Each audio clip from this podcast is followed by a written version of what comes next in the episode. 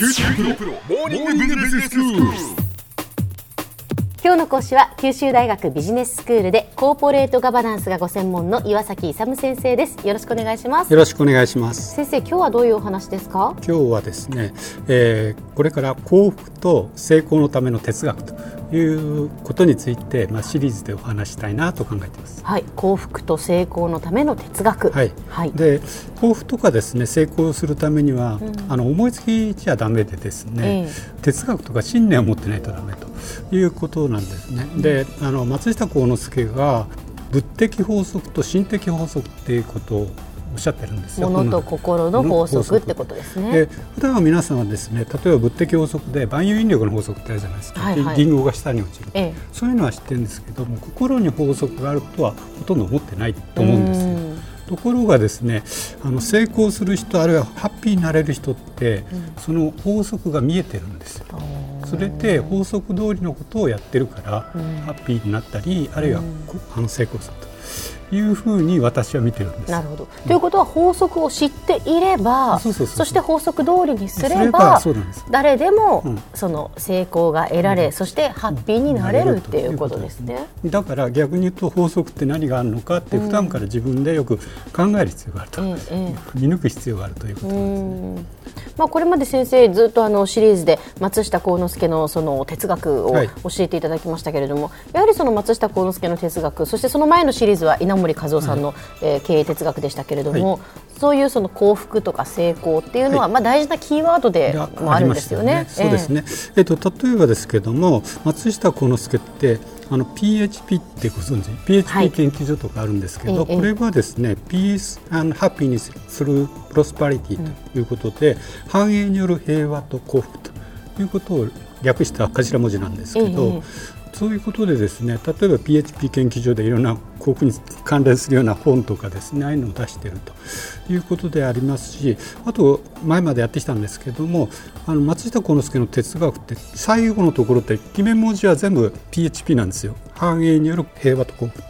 非常に大事にしている考え方なんです、まあ、松下哲学の一つのコアの部分なんですね。であるいはですね稲森さんなんですけど、はい、稲森さん京セラの名誉会長ですよね。で京セラの経経営理念っていうのがあるんですけど経営理念どういうことを言ってるかっていうことなんですけど、はい、全従業員の物心両面の幸福を追求する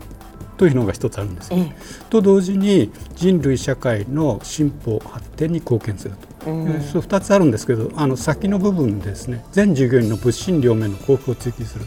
というのが経営理念で歌っててですね、まあ、京セラって半世紀以上会社経営やってるんですけども、はい、一度もですね通年で赤字を出したことないんです。業績非常にいい会社なんですよね。本当の町工場から始めてですね大企業にまで成長してるんですけど、まあ、こういう経営理念でやっててちゃんと成功しているということ、うん、あのいろいろリーマンショックとかあってもですね、えー、マイナスが出てないんですね、それっていうのは非常にすごいと思うんですけども、はい。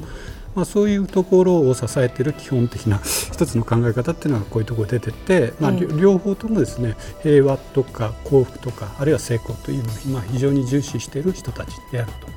それって人生の目的って考えた時に何を考えますかね、うん、まあ、哲学というと人生って何とかで始まりますよね、はい、それが一番基本なんですけど何のために人生やってるのっていう。死ぬ時にあ幸せだったなって思うということです。よね。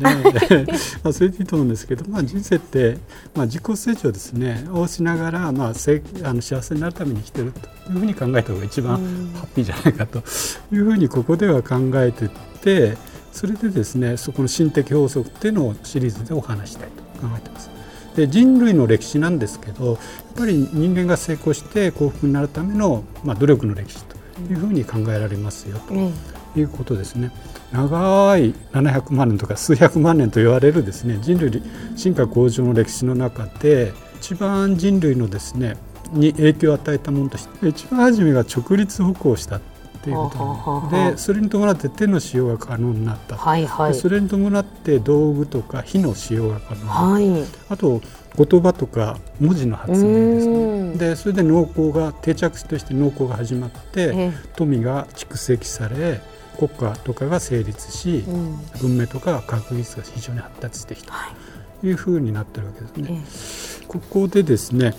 幸福って何かっていうことをちょっと考えてみたいんですけど幸福って分かりづらいんですけど不幸っていうのを考えると非常に分かりやすいんですよ。三大不幸って言われてるものがあるんですけどどういうものだと思います？人生の三大不幸。人生の三大不幸。わかんないですか？一つが、ま、健康でないということですね、え病気であると病気、はい。えー、あとは、まあ貧困。貧困ですね。はい。あとは、まあ、戦争とか苦しみとか、はい、そういうやつですね、まあ、それがあるとですね不幸である三大不幸であると。だからその反対概念が、まあ、幸福にの出発点だというふうになると思うんですよね。で幸福を感じる時ってどういう時ですかね、まあ、健康ってお金がある程度あって悩みがない時はまあそれハッピーだとは思うんですけど。そうですね、うんその他にある、うんと、満足感があったり生きがいを感じたり楽しいっていう時に幸福感じると思うんですけど。ね。そうですね、うん。まあ、それで幸福のレベルなんですけどいろんな幸福があるんですよね。どういうのがあると思います？いろんな幸福。え幸せにもいろんなレベルがあるっていうことですか？じゃあその個人のちっちゃい幸せからその社会的な大きな幸せとか地球全体の幸せとかそういうことですか？そういう面もありますけど、えー、あの一番基本的なのは肉体的な感あの快感とか感情とか、うん、あるいは感覚とかそういうのがまあ一番基礎的な幸せだと思うんですよね、えーはい、それからだんだんこう心的なものに心の方になっていって、それがもっともう少しスピリチュアルなものになっていくっていうのがだんだん高度なレベルになってでどこどれが一番いいかってなくて全部非常にいいんですけど、うん、まあできれば上の方まで行きたいなと。ただあの肉体のあるいは感情感覚のハッピーネスだけじゃなくてですねというふうにいきたいなと思ってるんですけど。はいじゃあここからまたシリーズで、はい、そのじゃあ幸福になるための法則、ね、成功を得るための法則、うん、哲学というのを語っていただくということですね。すね。先生では今日のまとめをお願いします。えっとですね人生を生きる上で例えば松下幸之助とかあのえー、稲森和夫さんのですね哲学なんかにおいてもですね非常に幸福とか成功っていうのはまあ中心概念であると。いうことで、まあ、どういうふうにしたらですね心の法則としての幸せになる哲学があの見えるのかということについてこれからシリーズでお話していきたいと思ってます。よろしくお願いします。今日の講師は九州大学ビジネススクールでコーポレートガバナンスがご専門の岩崎勇先生でした。どうもありがとうございました。どうもありがとうございました。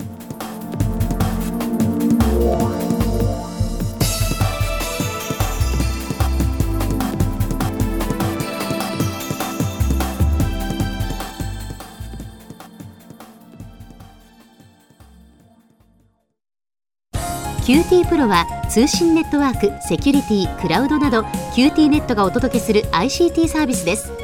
九州中に展開した光ファイバー網を基盤に一番身近なビジネスパートナーとして九州の企業自治体の皆様をサポートします。詳しくは QT プロで検索を。